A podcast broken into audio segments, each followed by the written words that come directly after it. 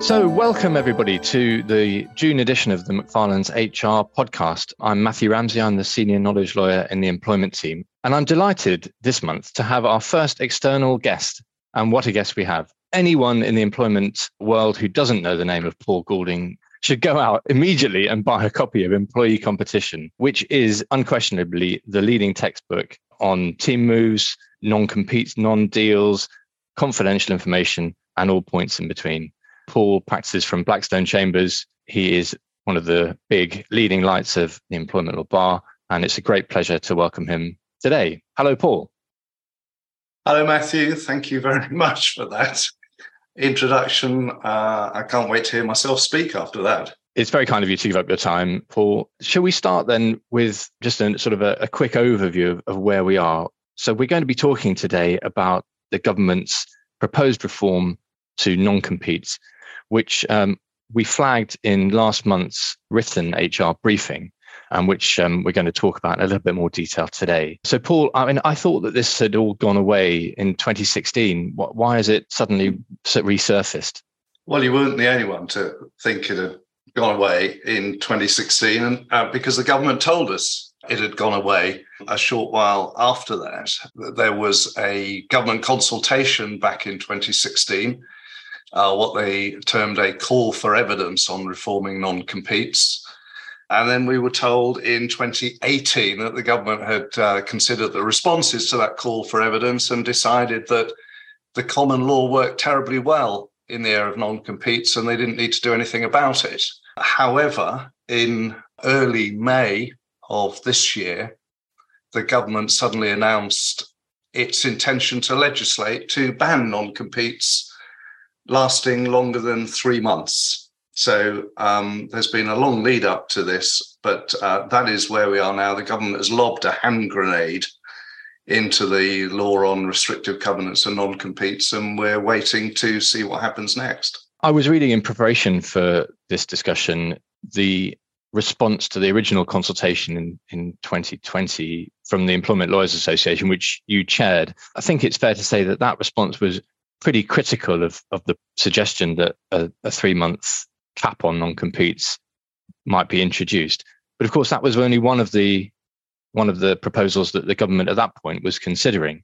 Why do you think they've come down on the on, on with this decision rather than a, an outright ban or a, a requirement for employers to pay for any non compete period? Well, you're right. The government, having initially called for evidence in 2016 and responded in the way that I, summarized a moment ago, then launched another consultation in December 2020. At that stage, put forward two options for reform of non competes. Uh, option number one was what they called mandatory compensation, which was the idea that non competes would only be enforceable if the employee was paid for the duration of the non compete. And that's the law in some other countries, such as Germany and France, for example, the government advanced what it described as a complementary measure to mandatory compensation, which was a limit on non competes, a statutory cap. So it was floated, but rather as a fallback position, it seemed to me, in that 2020 consultation. The second option that the government put forward in 2020 was an outright ban. And in support of that, the government quoted the example of California, which is often quoted in this context, where non competes are and have for a long time been banned. And California is often upheld as a, a place of great uh, innovation and tech startups. And the government was suggesting that that was a possible way to go. Now, you're right, there were a lot of responses to those two proposals, and I was involved in putting together the response on behalf of the Employment Lawyers Association. Again, really suggesting what we had said back in 2016, which is the common law works very well as it is at the moment because judges weigh up what are the business interests that employers try to protect by non competes and examine whether the particular covenant in question goes beyond what's necessary to protect that business interest. So judges can respond on a case by case basis, assessing the merits of, of each individual case. So it was, it, things then went quiet for quite a while um, for two to three years until the government suddenly made this uh, announcement. And it's curious, not only because they decided not to adopt either of the two main options which they put forward mandatory compensation or an outright ban. Uh, but this fallback position, which is a, effectively a statutory cap on the length of non competes. And it's all the more interesting, I think, because they did put forward in that consultation paper some different periods for the statutory cap. Three months, six months, and 12 months were floated previously. And in the government's recent response to the consultation, it noted that amongst those who responded, the majority view was if there is to be a statutory cap, 12 months is the preferred period. Presumably, the, the cap would be uh, to reflect the the sort of common understanding of the of the common law maximum that's likely to be enforced at the moment? Yes, I think that's right. Occasionally, but rarely in employment contracts will the court enforce longer than a 12 month non compete period. Um, the second most popular was six months, and the least popular was was three months, and that is the one that the government has gone for. So it's a bit of you know wisdom of Solomon of between these two options coming down somewhere you could say in the middle uh, neither option has won out, but this fallback position of three month statutory cap is what the government says it intends to go ahead with. And so how, let's have a look at that. Uh, we obviously haven't seen draft legislation yet, but we've we've got quite a, a detailed account of what that legislation is likely to look like. Um, we, have talked um, about non-competes. That that's obviously just one type of post-termination restraint that, that can be imposed. Is it right then that it's only non-competition provisions that are, that are going to be affected. That's what the government has said. So only those covenants that prohibit an employee from working for somebody else for a limited period of time after the termination of their employment, pure non-competes. Of course, there are other types of restrictive covenants. Non-solicit and non-deal covenants are pretty common, preventing departing employees from soliciting or dealing with customers with whom they have dealt for the past 12 or 24 months, something of that kind. Another type of covenant is what I tend to call non poach covenant. So employees leaving and going back and trying to poach other employees, former colleagues, to leave and join. Those covenants are not going to be subject to the statutory cap. Uh, so they'll still be, in principle, unlimited in time. It's only pure non competes which are going to be made subject of the government's legislation. Legislation, I should say, if it ever appears. I think it's you know worth pointing out that in the government statement in early May, it notably said we'll introduce legislation when parliamentary time allows, and that could turn out to be significant. Primary legislation will be necessary to introduce this change. So, whilst the government has floated it in the context of other post Brexit measures. A number of the post Brexit measures can be dealt with by way of secondary legislation, which is much more a speedier process. This statutory cap on non competes will require an act of parliament. And I think it must be questionable as to whether the government will devote parliamentary time in the 12 or 15 months leading up to a general election to this rather esoteric measure that I doubt is going to change the outcome of the next election. So it might fall by the wayside.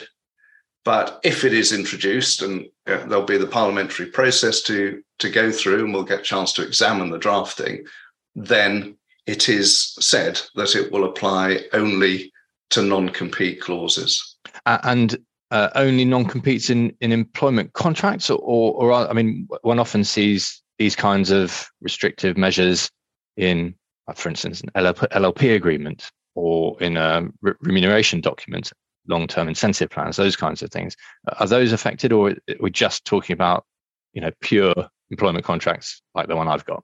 Yes, uh, that's what the government has said. Just contracts of employment and worker contracts, or sometimes called limb B contracts. I'm not sure there'll be that many of those with restrictive covenants of this nature in them. So, those other contracts that you mentioned, whether business sale agreements, partnership agreements, shareholder agreements, LLP agreements, uh, other joint venture agreements in which one often finds uh, non competes will apparently not be covered by the legislation. So I think if this comes into force, we might see consideration being given to putting non competes into those other agreements or for senior employees in particular, having them sign up to shareholder agreements or LLP agreements rather than pure employment contracts. And of course, that also leaves that whole area that you've also mentioned of deferred remuneration schemes, long term incentive plans, share option plans, restricted stock plans, things of that kind, where we often see non competes either as what we call direct restraints, prohibitions on people uh, working for competitors, or forfeiture provisions whereby people forfeit their right to unvested stock in the event that they go off and work for a competitor. And I think all of those areas, according to the government's current proposals, will remain untouched by the statutory cap. So I think in practice, we're likely to see a greater focus on those types of agreements to ensure non competition rather than employment contracts. That seems a slightly perverse approach for by, by the government, doesn't it? To to to single out one particular type of agreement, knowing that the same type of wording appears elsewhere in the world of work more broadly, but choosing not to address that broader category of documents at all. It is odd, although I think to address non competes in all those other contracts would be horrendously complicated. Uh, and I think the government has chosen the, the simpler option in terms of legislating, but whether that is simple to apply in practice, I'm somewhat doubtful. Understood. And so let, us assume that um, the legislation is implemented um, and comes into force, and, and uh, a couple of months later, we're in the High Court looking at a contract in which somebody has a, a 12 month non compete, and we're arguing over its enforceability. Presumably, the the court will still need to look at this, the, the typical tests for enforce, enforceability that we have grown accustomed to, to, looking at. You know, is it uh, protecting legitimate business interest? Is it going no further than is reasonably necessary to do that? Is that the first stage? And then they just say, well, the 12 month covenant is on the in principle enforceable, but we're only going to give you the three month cap? Or, or is it just that you've got a 12 month restriction and that can't be enforced, so the whole thing falls away completely? Well, I think for, I mean, the answer to that question will depend on how the legislation is drafted, of course. And uh, I, I, think the indications in the government documents at the moment are that uh, all covenants in excess of three months will be unenforceable. Now, if that line is followed, I imagine that um, you know if one were in court and there's a 12 month covenant, the legislation has come into effect, it will be a non starter for an employer because the covenant will simply be rendered unenforceable. But I mean, it's quite interesting here to compare the position in the US because there are similar developments going on in the US where the Federal Trade Commission, which is responsible for anti competitive policy, has in January of this year announced its proposal, which is to ban non competes completely on a federal wide basis. But what the FTC has made clear is that there will be a period of time for employers to comply with that rule when it comes into force, thereby enabling employers to introduce uh, different restrictions, beefed up non solicits, for example, because all non competes will be rendered unenforceable uh, if the FTC rule is put into effect. So the FTC has been clear that that will be the effect of its rule. The government here has been slightly less clear, but I think that probably it will have the same effect which is all non competes in excess of three months will be unenforceable. But I think because of that, the government will have to give employers in the UK a period of time to assess its uh, to review its contracts in the light of the new law coming in, amend its contracts, and possibly substitute three month non competes for longer non competes which are currently in contracts. So presumably, then, if the if the American and the the UK new proposals do become law, clients on both sides of the Atlantic will face a pretty large exercise of in, in agreeing consensual variations to the contract across their whole workforces. Yeah, I mean, there's a period at the moment of uncertainty because already I'm seeing quite a few clients who are saying, you know, well, what what should we do now that these um, proposals have been made? Before the UK announced its proposal, I was seeing global businesses with a US headquarters who were starting to consider choosing English law to govern their non-competes for fear that uh, non-competes are going to be banned in the US. Now that's a much less attractive option if um, under English law, non-competes are going to be limited to three months. But there is that uncertainty at the moment. And I think in the main, unless businesses are intent for other reasons in rewriting their contracts, it's better to wait and see what happens to the UK government proposal before anticipating it and uh, changing non competes, bringing them down to three months. Better to wait and see. But if the legislation is introduced and the statutory cap is in place, there'll be a massive exercise on the part of employers in reviewing their contracts and where they have non competes longer than three months, seeking to substitute uh, three month non competes for, for longer non competes.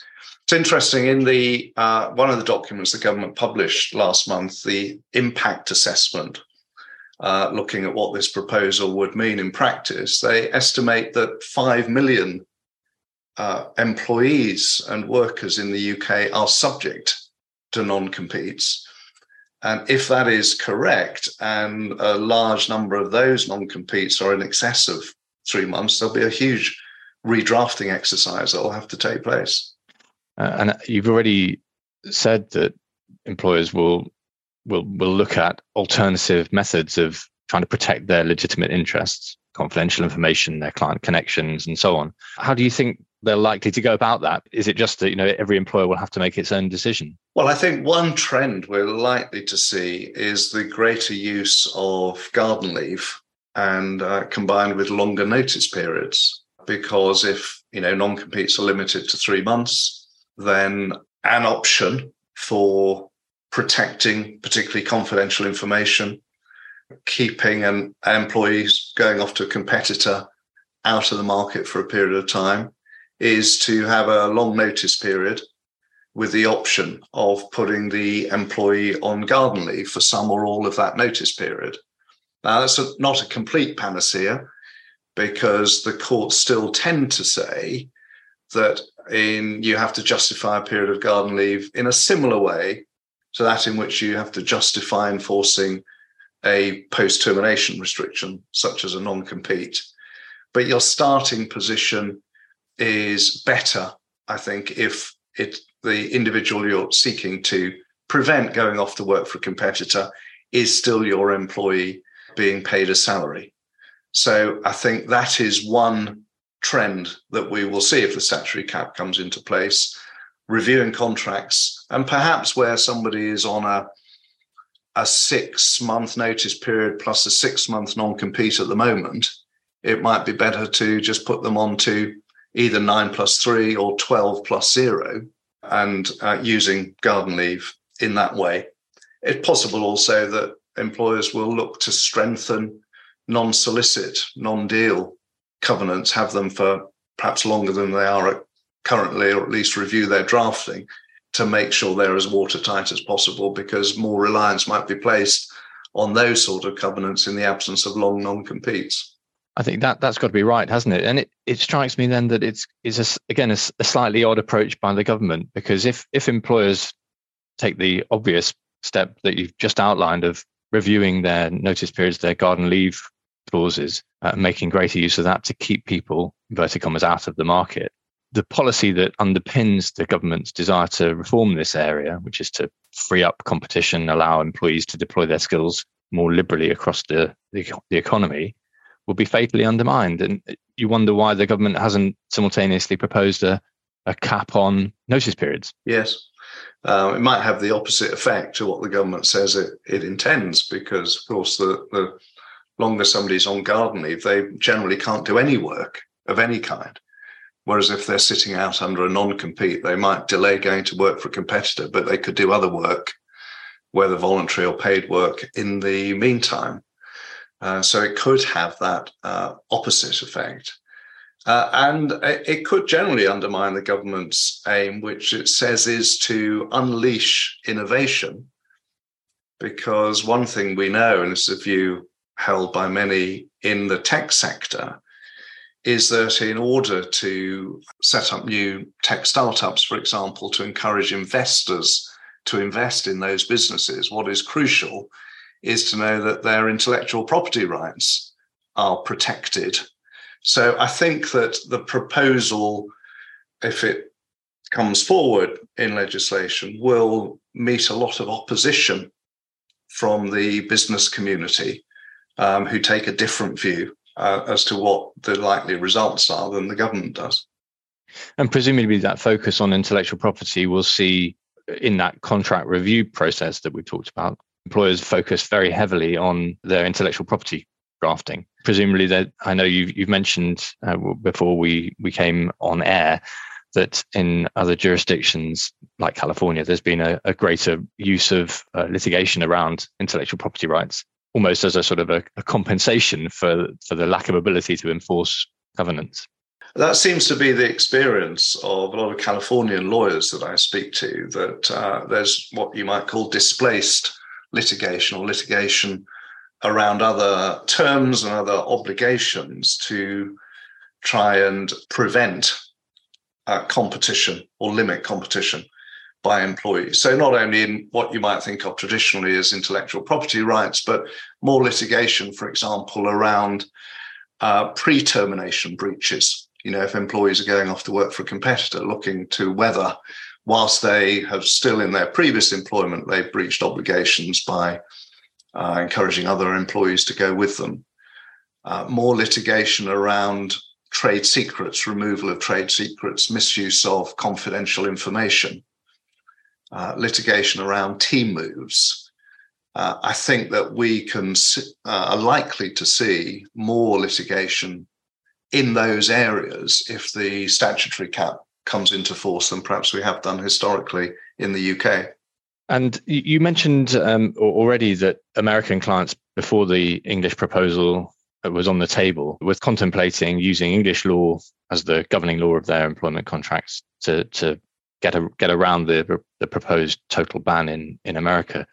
Presumably, clients ought to be thinking about other jurisdictions now, not America, not the UK, but perhaps Switzerland or somewhere else. Yeah, I, I think there will uh, need to be consideration given to choosing other legal systems that uh, are, if you're an employer, that are more sympathetic to enforcing covenants. I've mentioned this kind of standoff between the US and the UK position.